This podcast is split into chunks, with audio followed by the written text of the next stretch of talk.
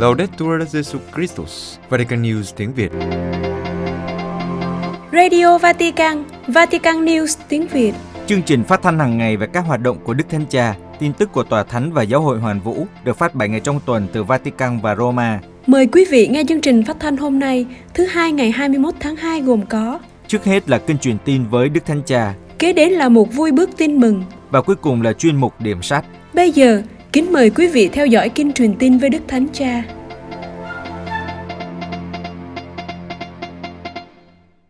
Vào trưa Chủ nhật ngày 20 tháng 2, tại cửa sổ Dinh Tông Tòa, Đức Thánh Cha có buổi đọc kinh truyền tin với các tín hữu hiện diện tại quảng trường Thánh Phêrô.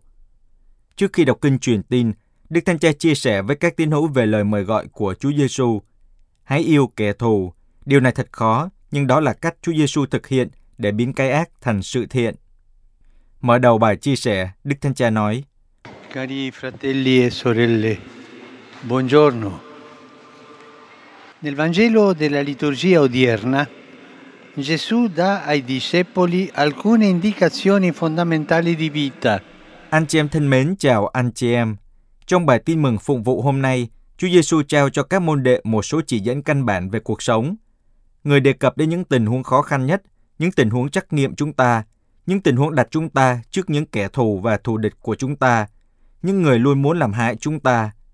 Trong những trường hợp này, người môn đệ của Chúa Giêsu được mời gọi không nhượng bộ bản năng và hận thù, không nhượng bộ, nhưng hãy đi xa hơn, xa hơn nhiều.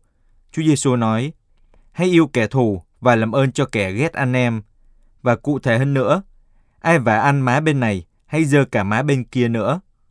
Khi chúng ta cảm nghiệm điều này, thì dường như chúng ta thấy Chúa yêu cầu điều không thể. Hơn nữa, tại sao lại yêu kẻ thù? Nếu bạn không phản ứng lại trước những kẻ bắt nạt, thì mọi hành vi lạm dụng đều tự tung tự tác, về điều này không công bằng. Nhưng nó có thực sự là như vậy không? Chúa có thực sự đòi hỏi chúng ta những điều không thể, và hơn nữa là sự bất công không? Có phải như thế không? Trước hết, chúng ta hãy xem xét ý nghĩa của sự bất công mà chúng ta cảm thấy khi dơ má bên kia ra. Và chúng ta hãy nghĩ đến Chúa Giêsu trong cuộc khổ nạn, người đã bị những tên lớn tát vào mặt ngay trong cuộc xét xử bất công trước thầy thượng tế. Và người đã hành xử như thế nào? Người đã không xúc phạm lại. Không, không. Người nói với anh lính, nếu tôi nói sai, anh chứng minh xem sai ở chỗ nào. Còn nếu tôi nói phải, sao lại đánh tôi? Người yêu cầu sự chứng minh về chỗ nào đã sai. Giờ má bên kia không có nghĩa là chịu đựng trong im lặng, nhượng bộ bất công. Với câu hỏi của mình, Chúa Giêsu tố cáo những gì là bất công, nhưng người làm điều đó mà không giận dữ hay bạo lực, mà với sự dịu dàng. Người không muốn gây ra một cuộc tranh cãi, mà để xoa dịu sự hận thù. Điều này quan trọng, cùng nhau dập tắt sự căm ghét và bất công, cố gắng chữa lành người anh em tội lỗi. Việc này không dễ, nhưng Chúa Giêsu đã làm, và mời gọi chúng ta cũng hay làm như vậy. Đó chính là việc dơ má bên kia. Sự hiền lành của Chúa Giêsu là một phản ứng mạnh mẽ so với cái tát mà người đã nhận. Dơ má bên kia không phải là hành động dự phòng của kẻ thua cuộc, mà là hành động của một người có nội lực lớn hơn. Việc dơ má bên kia cho thấy sự chiến thắng của cái ác bằng sự thiện. Người mở ra một khe hở trong lòng kẻ thù và trần sự phi lý của lòng căm thù. Hành động đó, hành động dơ má bên kia không được sai khiến bởi sự tính toán, bởi sự căm ghét, nhưng được hướng dẫn bởi tình yêu. Anh chị em thân mến, chính tình yêu thương nhưng không và không đòi đền đáp mà chúng ta nhận được từ Chúa Giêsu, để từ chính trong trái tim chúng ta cũng thực hiện tương tự như người và khước từ mọi sự trả thù. Và chúng ta đã quen với việc trả thù. Anh đã làm điều này với tôi, tôi sẽ làm điều kia với anh. Hay giữ lại trong lòng mối hận thù này, mối hận thù làm tổn thương, hủy hoại con người. Chúng ta đi đến sự phản đối khác, có thể nói là sự ám ảnh. Liệu một người có thể yêu kẻ thù của mình không? Nếu phụ thuộc chỉ nơi chúng ta, thì điều đó là không thể. Nhưng chúng ta hãy nhớ rằng, khi Chúa yêu cầu một điều gì đó, thì người cũng muốn ban điều đó cho chúng ta. Thiên Chúa chưa bao giờ đòi hỏi chúng ta điều gì, mà người là không ban điều đó cho chúng ta trước. Khi người nói với tôi, hãy yêu kẻ thù, thì người muốn ban cho tôi khả năng làm như vậy. Nếu không có khả năng này, thì chúng ta sẽ không thể làm được. Nhưng người nói với chúng ta, hãy yêu kẻ thù, và người trao cho chúng ta khả năng yêu thương. Thánh Augustino đã cầu nguyện như thế này. Anh chị em hãy lắng nghe lời cầu nguyện đẹp đẽ này. Lạy Chúa, Xin ban cho con điều người đòi hỏi nơi con và hãy đòi hỏi con điều người muốn. Xin ban cho con điều người đòi hỏi nơi con và hãy đòi hỏi con điều người muốn, bởi vì người đã ban cho con điều đó trước rồi. Chúng ta xin người điều gì? Chúa hài lòng khi ban cho chúng ta điều gì? Sức mạnh để yêu không phải là một sự vật, mà là Chúa Thánh Thần. Sức mạnh để yêu là chính Chúa Thánh Thần. Với Thánh Thần, chúng ta có thể đáp lại cái ác bằng điều thiện. Chúng ta có thể yêu thương những kẻ làm hại mình. Người Kitô hữu hãy làm như vậy. Thật đáng buồn biết bao khi nhiều người và các dân tộc tự hào là Kitô hữu, lại coi người khác là kẻ thù và nghĩ đến việc gây chiến. Thật đáng buồn thay. Còn chúng ta, chúng ta có cố gắng sống theo những lời mời gọi của Chúa Giêsu không? Hãy nghĩ về một người đã làm thương tổn chúng ta. Mỗi người hãy nghĩ về một ai đó và ngay lập tức chúng ta thường thấy cái xấu của người ấy. Chúng ta hãy suy nghĩ về người ấy. Có thể có một mối hận thù trong lòng chúng ta. Thế nên, bên mối hận thù đó, chúng ta hãy đặt hình ảnh của Chúa Giêsu hiền lành trong phiên tòa xét xử người sau khi người bị tát. Và sau đó, chúng ta cầu xin Chúa Thánh Thần tác động trong tâm hồn chúng ta. Cuối cùng, chúng ta hãy cầu nguyện cho người đó, cầu nguyện cho những người đã đối xử tệ với chúng ta. Và khi có người làm hại chúng ta, chúng ta ngay lập tức đi nói với người khác và chúng ta cảm thấy mình là nạn nhân. Nhưng thay vào đó, hãy dừng lại và cầu xin Chúa cho người ấy, giúp đỡ họ. Và như thế, cơn hận thù sẽ dần biến mất. Cầu nguyện cho người làm hại chúng ta là việc đầu tiên để chuyển hóa cái ác thành sự thiện. Đó là lời cầu nguyện. Xin Đức Chúa Nữ Maria giúp chúng ta trở thành những con người hòa bình đối với mọi người, đặc biệt đối với những người thù địch và không thích chúng ta. Kính mời quý vị cùng đọc kinh truyền tin với Đức Thánh Cha. Angelus Domini nunciavi Mariae. et concepit de Spiritu Sancto. Ave Maria, gratia plena, Dominus tecum, benedicta tui mulieribus et benedictus fructus ventris tui, Iesus. Sancta Maria, Mater Dei, ora pro nobis peccatoribus, nunc et in hora mortis nostre. Amen. Ecce ancilla Domini.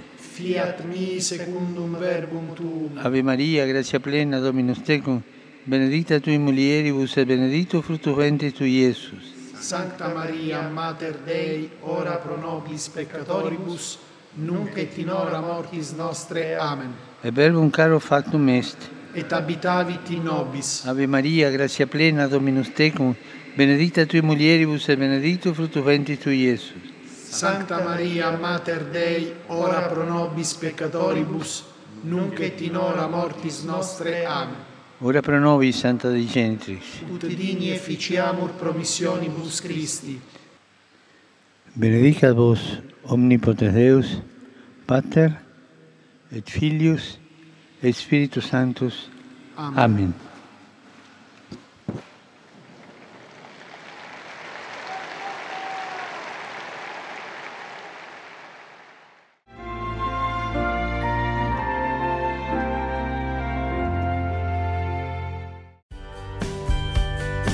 Vatican News tiếng Việt Chuyên mục Vui bước tin mừng Kể chuyện Giêsu, chuyện kể từ trái tim đến trái tim những phận đời bấp bênh. Năm 1999, từ Lộc Thiện, nhóm anh em bạn đường Lộc Ninh chúng tôi đi dọc theo con đường ra cửa khẩu Hoa Lư, tìm lối vào các xã Lộc Tấn, Lộc Hòa với Lộc An. Được biết bà con vùng này hầu hết là người Sờ Tiên, chỉ có ít người Khmer sống lẫn lộn. Ngoài ra còn có một số Việt Kiều từ Campuchia về sau năm 1975. Vì đây là khu vực gần biên giới, do đó việc đi lại thăm viếng bà con cũng khó khăn lắm. Đường vào làng trên ven quá, lạ người lạ cảnh rồi cũng quen, nhưng cái khó cho người lạ vào đây thế nào cũng bị nghi ngờ. Tuy nhiên, người được sai đi loan báo tin mừng lại bước đi trên con đường từ trái tim đến trái tim. Và vì thế chân bước mà đôi mắt giỏi xa xôi. Để có đi tới đâu thì cũng vẫn thấy mình trong vòng tay thiên chúa. Chính người sẽ bảo vệ che chở và dẫn dắt làm cho bước đường người đi đầy bất ngờ. Anh em chúng tôi đang lúng túng tìm người cộng sự quen biết vùng này và chuyện diễn ra thật tình cờ vào sáng lễ Chủ nhật tại nhà thờ Lộc Tấn, chúng tôi gặp được bác Mùi, người đồng hương lên đây lập nghiệp, và anh Tâm đang lo giúp việc cho nhà thờ này. Gia đình anh Tâm rất đạo đức, nhà bác Mùi cũng thế. Vậy là anh em đã có được hai nhà trú chân để dễ dàng qua lại. Bác Mùi cùng anh Tâm dẫn chúng tôi vào bùa núi, gặp anh Điểu Nơn và Điểu Bé. Lúc này đang mùa mưa, đường xá gồ ghề, nhiều vũng xình lầy lội. Sóc này thuộc xã Lộc Tấn, có 48 hộ. Ban ngày bà con đi rẫy hết, trong làng chỉ còn vài người già yếu hoặc đau bệnh. Nhà anh Điểu Nơn, một căn nhà tranh dột nát, siêu vẹo, vách ván chỗ có chỗ không, nền đất. Nhìn quanh thấy trống trơn, phía sau là cái bếp. Gia đình anh Nơn cũng như mọi nhà trong sóc, làm rẫy, trồng lúa bắp. Cuộc sống vất vả lợn đợn, nhiều nhà mượn nợ ăn trước, tới mùa thu hoạch, chủ nợ vào tận rẫy siết nợ. Vụ mùa gần như trắng tay, những ngày tiếp theo lại tiếp tục vay mượn.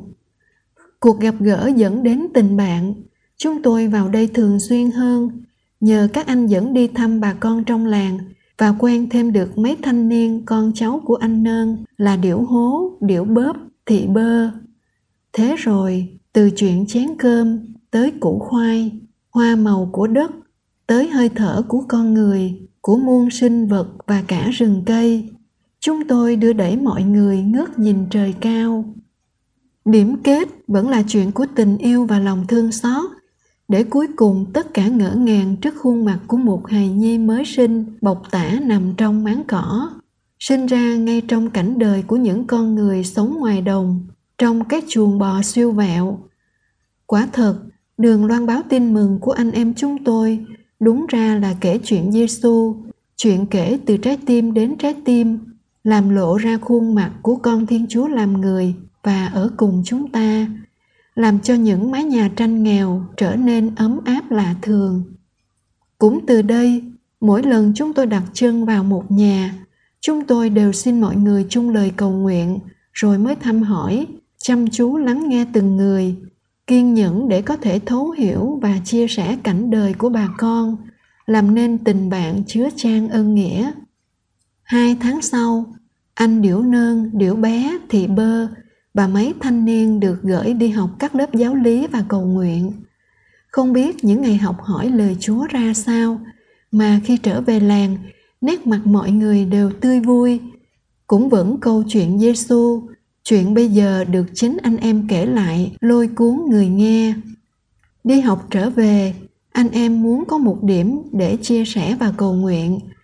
Nhà anh Nơn thì chật hẹp, hoàn cảnh cũng không cho phép tụ họp một nơi cố định, nên anh em chia nhau đi mỗi lần một nhà. Sáu tháng sau, đã có chín gia đình sẵn sàng tin theo. Khi mượn được miếng đất trống của gia đình anh Điểu Hố, bà con góp sức dựng lên một căn tròi tranh vách nứa để mọi người đến vui chơi, sinh hoạt và cầu nguyện. Nhà tròi vừa làm xong đã buộc phải dỡ bỏ, vùng sát biên giới khó về đó. Cũng vào giai đoạn này, vợ anh Điểu bé bị bệnh nặng, đột ngột ra đi. Ngay hôm sau, anh bé quá buồn, cũng từ giả anh em ra đi theo bạn đời, để lại hai con nhỏ bơ vơ Hai cháu sau đó đã được các nữ tu phao lô ở Lái Thiêu nuôi dưỡng. Vào làng nghe tin anh bé mất, chúng tôi xin mọi người dẫn ra Nghĩa Trang viếng mộ. Sau đó về lại nhà anh bé tập trung cầu nguyện, xin Chúa thương xót những người đã khuất và củng cố niềm tin những người còn lại. Vừa cầu nguyện xong, cán bộ đã ở đây từ lúc nào rồi. Họ dẫn chúng tôi về đồn biên phòng cách đó 200 mét để hỏi xem cho rõ chuyện gì.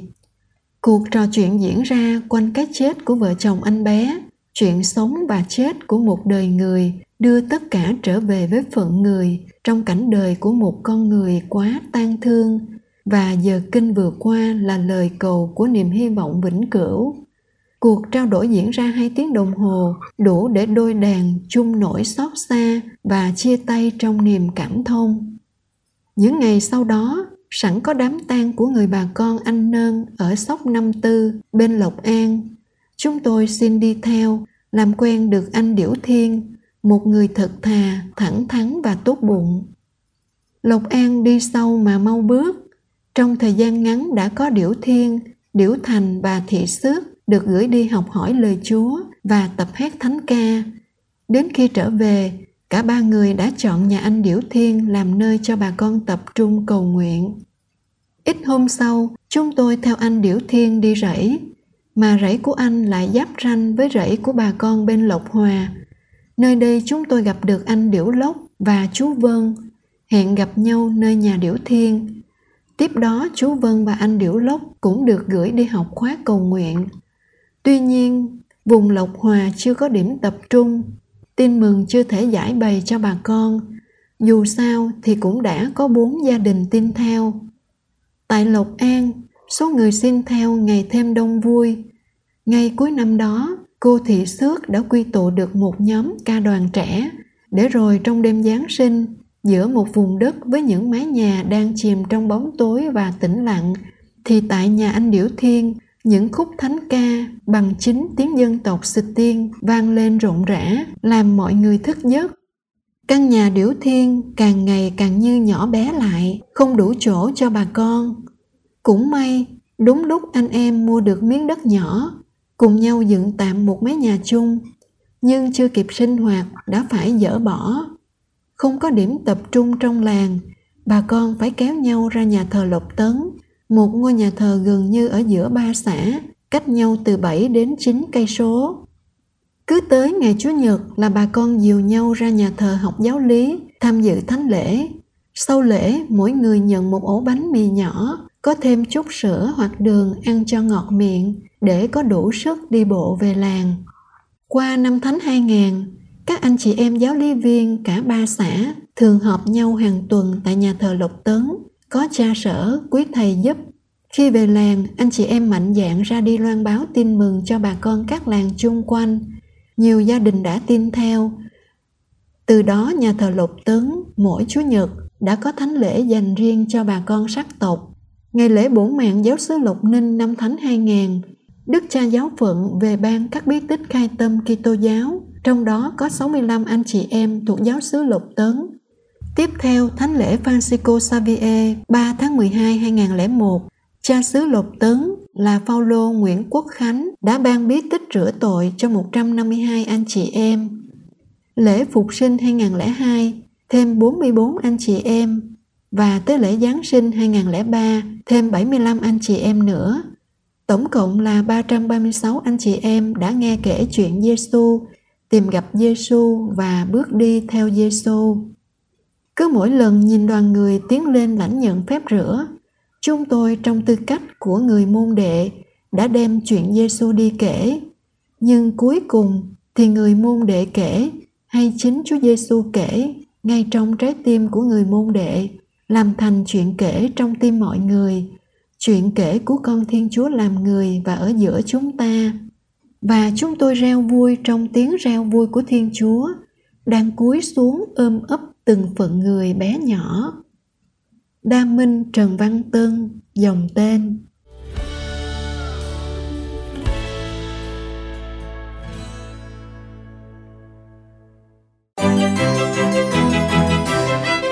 Vatican News tiếng Việt Chuyên mục Điểm sách.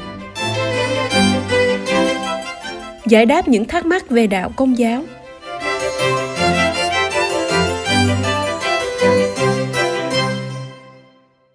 Chào mừng bạn đến với chuyên mục điểm sách của Vatican News tiếng Việt. Chuyên mục điểm sách được phát vào thứ hai hàng tuần với mong muốn giới thiệu đến thính giả những tác phẩm công giáo. Chúng tôi hy vọng rằng chuyên mục sẽ mang đến cho bạn những cuốn sách hay và ý nghĩa hầu giúp thăng tiến đời sống đức tin cũng như cổ võ những giá trị Kitô giáo và nhân văn. Đã khi nào bạn có những thắc mắc về đạo công giáo mà chưa biết hỏi ai? Hay mặc dù đã hỏi, đã tra cứu nhưng vẫn chưa hài lòng với câu trả lời nhận được? Hoặc đôi khi, những em nhỏ trong gia đình hỏi mà chúng ta không biết phải trả lời ra sao? Hay có những người bạn ngoài công giáo hỏi về những điều liên quan đến chuyện nhà đạo và chúng ta trả lời ậm ừ cho qua vì nếu trả lời không biết thì ngại với người ta, nên đành trả lời theo kiểu người nghe không hiểu và người nói cũng thực sự không hiểu.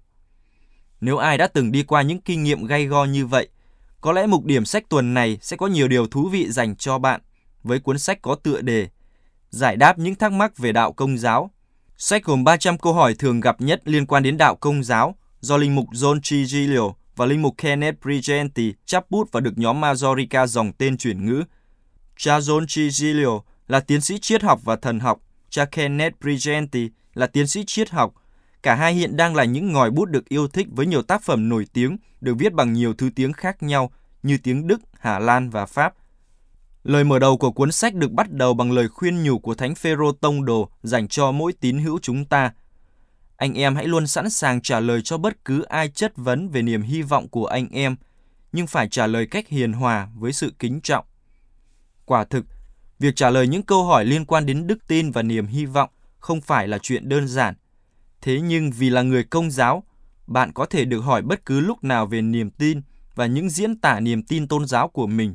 Có những câu hỏi rất đơn sơ, song cũng có những câu hỏi có vẻ rất hóc búa.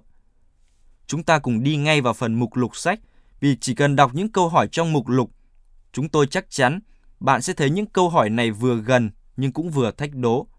Sách được chia thành 5 phần gồm 23 chương. Phần 1 nhằm trả lời cho những câu hỏi liên quan đến tín lý của giáo hội công giáo. Ví như, Thiên Chúa là ai? Thiên Chúa là nam hay nữ hay không có giới tính? Tạo dựng hay tiến hóa, điều nào mới là đúng? Nếu Thiên Chúa tốt lành, tại sao trên thế giới này lại có sự dữ? Thiên Chúa có tạo nên những loài sống ở các hành tinh khác không? Đâu là sự khác biệt giữa kinh thánh công giáo và kinh thánh tin lành? Đâu là sự khác biệt giữa thánh truyền và kinh thánh? Kinh thánh hay giáo hội có thẩm quyền tối thượng? Phần 2 nói về việc thờ phượng của người công giáo, trong đó nhấn mạnh đến bảy bí tích. Ví như, vì sao hội thánh công giáo có bảy bí tích, trong khi hầu hết các hội thánh tin lành chỉ có hai? Điều gì quyết định một người được gọi là thánh?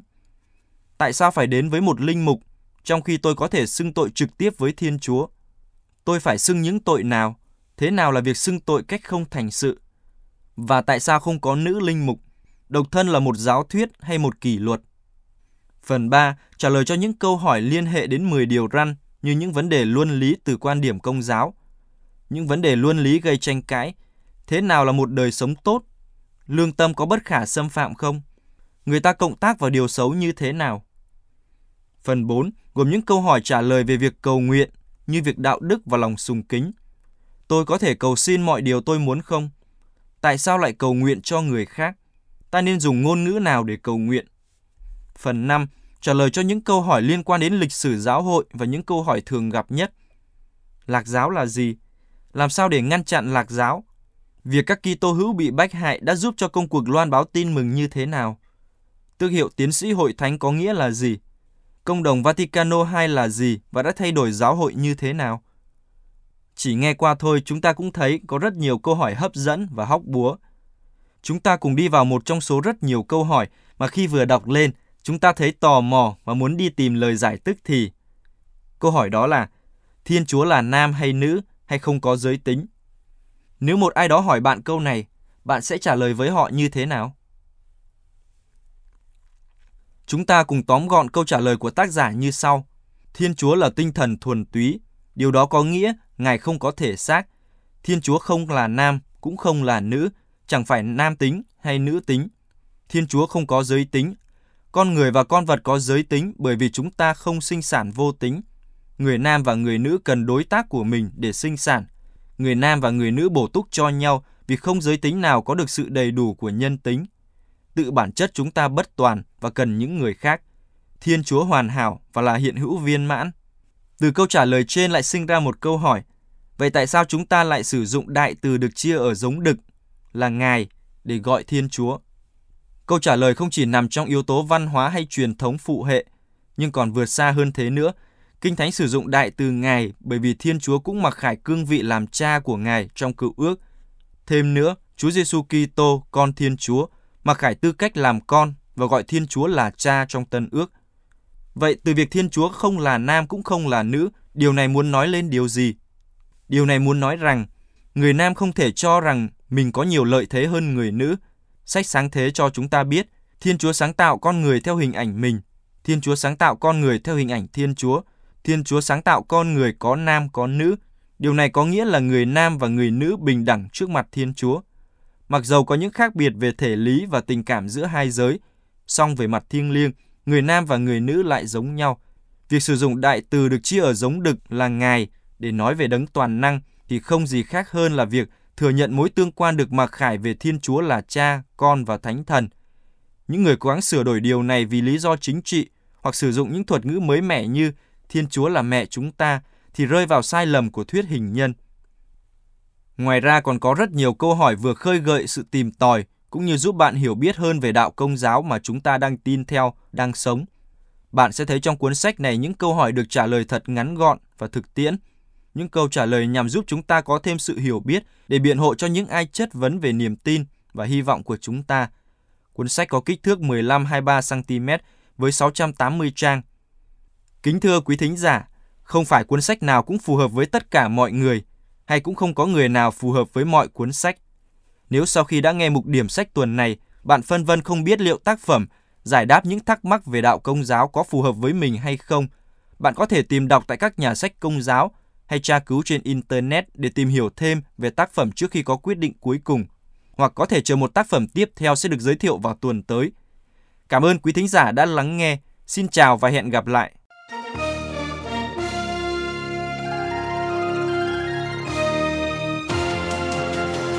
Cảm ơn quý vị đã chú ý lắng nghe chương trình Radio Vatican của Vatican News tiếng Việt. Xin Thiên Chúa chúc lành cho quý vị và toàn gia quyến. Laudetur Jesu Christus, ngợi khen Chúa Giêsu Kitô.